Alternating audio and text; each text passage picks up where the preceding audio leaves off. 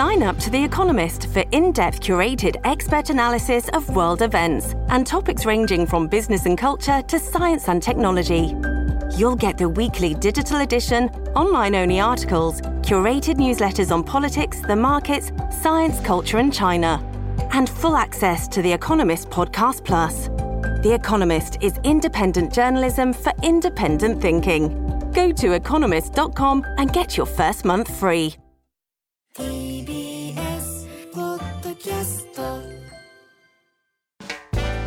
発信型ニュースプロジェクト。荻上チキ。セッション。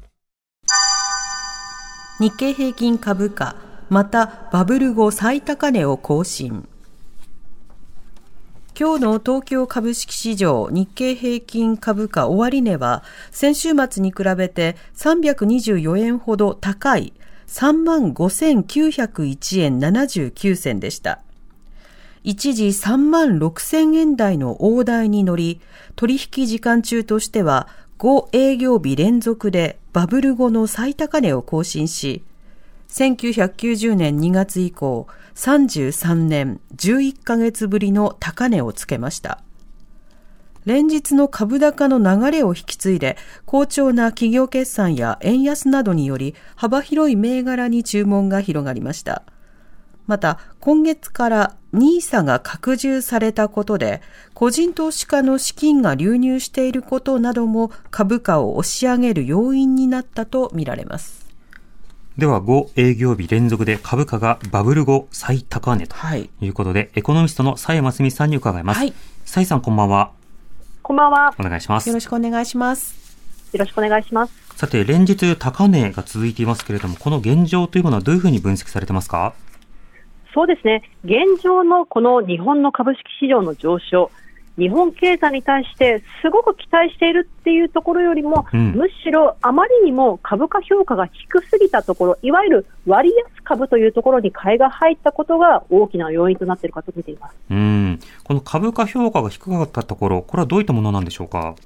はい。あの、代表的な株価評価と言われるとですね、PBR、株価純資産倍率という指標があるんですが、はい。これが1倍を今まで下回っていた企業、うんつまり1倍を下回っていると、いやもうそういった企業は商売をしていくよりも解散してその資産を株主に分配した方がいいんじゃないんですか？と、そうやってですね株式市場から評価されてるなんて言われているんですけれども、うんこの TBR が1倍を割れていたような企業がとにかく買われたというのがあの大きな動きとなっています。うん。この点、それまでその企業評価されていなかったところに対して買いが動いたのは、これはどうしてなんでしょうか？はい、これ、なぜかと言いますと、昨年のですね3月からその動きは出ていたんですけれども、はい。東京証券取引所がですね DBR が1倍を割れている企業に関しては、株主に対してどうしたら評価してもらえるのか、まあ、それをですねちゃんと計画を立てなさいよといったことをですねずーっ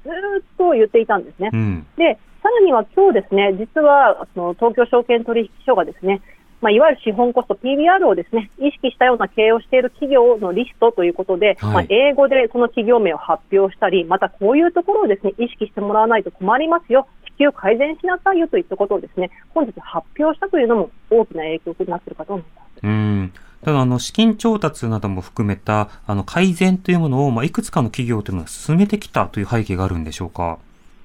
そうですね。あの、いくつかの企業に関しては、じゃあその PBR、資本コストをですね、上昇させるためにですね、まあ、これぐらいの金額は株主に対してちゃんとリターンを返しますよ、自社株買いをしますよ、配当を返しますよといったところがですね、実際に実行された企業もあるんですが、はい。今のところ PBR がじゃあ1倍割れていたような、そういった割安評価されていた上場企業がですね、ものすごく株主還元する動きになっているかというと、実はそうはなってないという、まあ、平均的にはですね、それほど増えてないという動きなんですね。うん。ですから、今年のですね、まあ、4月、5月といったところで3月末のですね、決算が出てくるんですが、はいその時点で本当に株主に対して、まあ、資本コストを上げていくような、ちゃんと株価評価が上がるようなですね、株主還元策を発表するかどうか、まあ、そこで答え合わせがですね、出てくるのかなと思っています。なるほど。やや期待先行というところもあるんですか？そうなんです。まさにおっしゃる通りで、今起きてる現状ですね。私が見る限りは、あまりにも期待だけがですね、あの先走ってしまっているような、そういう危うさを感じるところがあります。うーん、なるほど。また、あの、この改定の側の動きということで言うと、その NISA の拡充によって、まあ、投資に参加する幅が広がってはいます。この影響というのはどう出てるんでしょうか？相当出てると思います。うんいわゆるですね、この NISA、新 NISA が始まったことによって、投資信託、特にですね、日経平均であるとか、アメリカの S&P500 と言われるような株価指数にですね、あの連動するような投資信託を買うという動きが非常に増してい、ま、あの、加速しています。うん。で、そうなると株価指数に組み込まれるような上場企業というと、超大企業なわけなんですが、はい。特に超大企業の中でもですね、割安に評価されてしまった企業っていくつかまあ指数に組み込まれてるね。はい。ですから、そういった NISA による、まあ、買いっていうのが非常に株価を押し上げてるっていう側面があるかと思っています。うーん。こうしたその新 NISA などの動きは、例えば中小企業や非上場企業などにとってはどんな影響があるのか、それともないのか、この点どうでしょうか？これ非常に難しいですよね。あの、株価が上がるということは、超大企業、上場企業にとっては資金調達がしやすくなる、まあ、株式による資金調達がしやすくなり、そして新しい設備投資であるとか、人材を雇うであるとか、そういう契機になる。じゃあ、その大企業が潤ってる、上場企業が潤ってることが中小企業に波及してほしいということがですね、ずーっと言われてきたんですが、うん。今、足元の経済指標を見てみると、確かに中小企業のに対してのですねアンケート調査、2期ぶりにまあ上昇改善していたりとか、まあ、良くなっている点も見られるんですけれども、はいい、わゆるこの株価が急騰しているほどにはですね勢いよく中小企業も良くなっているよという、そういう統計的な結果は出てはいないですね。うーん、なるほど。あの、また、まあ、現政権は今年の経済政策として、まあ、昨年からですけれども、あの、各企業の稼ぐ力を増やすのだというようなことを、まあ、ターゲットに掲げていますが、これについては、蔡さんどう評価してますか？そうですね、そういったことを促そうという姿勢は非常に素晴らしいと思うんですね。はい。で、その中でもその賃金に、ちゃんとですね、従業員の方に対しての賃金に回るようにっていうことで、賃上げ税制であるとか、そういったことを実施しているっていうのは素晴らしいと思うんですが、ただ、まあ、地方のですね、小売企業であるとか、どうしても人件費のですね、割合が非常に高い、まあ、コストの中でも人件費の割合が高いですね、中小企業に至っては、まあ、最低賃金の上昇であるとか、人手不足、まあ、いろんなことでですね、重しになって実行、なかなかできないという現状は残っていますうーん、なるほど。その速度、この賃上げということですと、やはりその春のベースアップなどにつながっていくか、そこ注目はいかがでしょうか？そうですね。今、大企業だけで見ればですね、あの、賃上げっていうのが行われつつありますので、はいまあ、春闘の中でも大企業に関してはベアが実施されると思いますし、うんまあ、日銀もよし、これで、まあ、金融緩和をですね、少しずつですね、縮小していこうってことができるかもしれないんですが、ただ、はい中小企業に関しては、なかなか正社員のところまでベアができないというですね、そういったあの結果なんかも出てきているので、うんちょっと差が大きいのかなというところですかね。なるほど。また、様々な情勢の影響というのもあるかと思いますが、とりわけその中東ですと、まあ、あの、シーレーンなどに影響が出ることによって、まあ、物価であるとかエネルギーがさらに高くなるのではないかという懸念があります。こちら今年いかがでしょうか？はい。あの、私ですね、今年、意外にも物価上昇の勢い止まらないリスクというのもですね、出てきてるんではないかと思っています。はいと。いうのも、その、中東情勢であるとか、まあ、紛争、まあ、戦争の影響もあってですね、あの、日本は中東からほとんど、まあ、原油をですね、輸入している状況なんですけれども、その運ぶ時のタンカーが、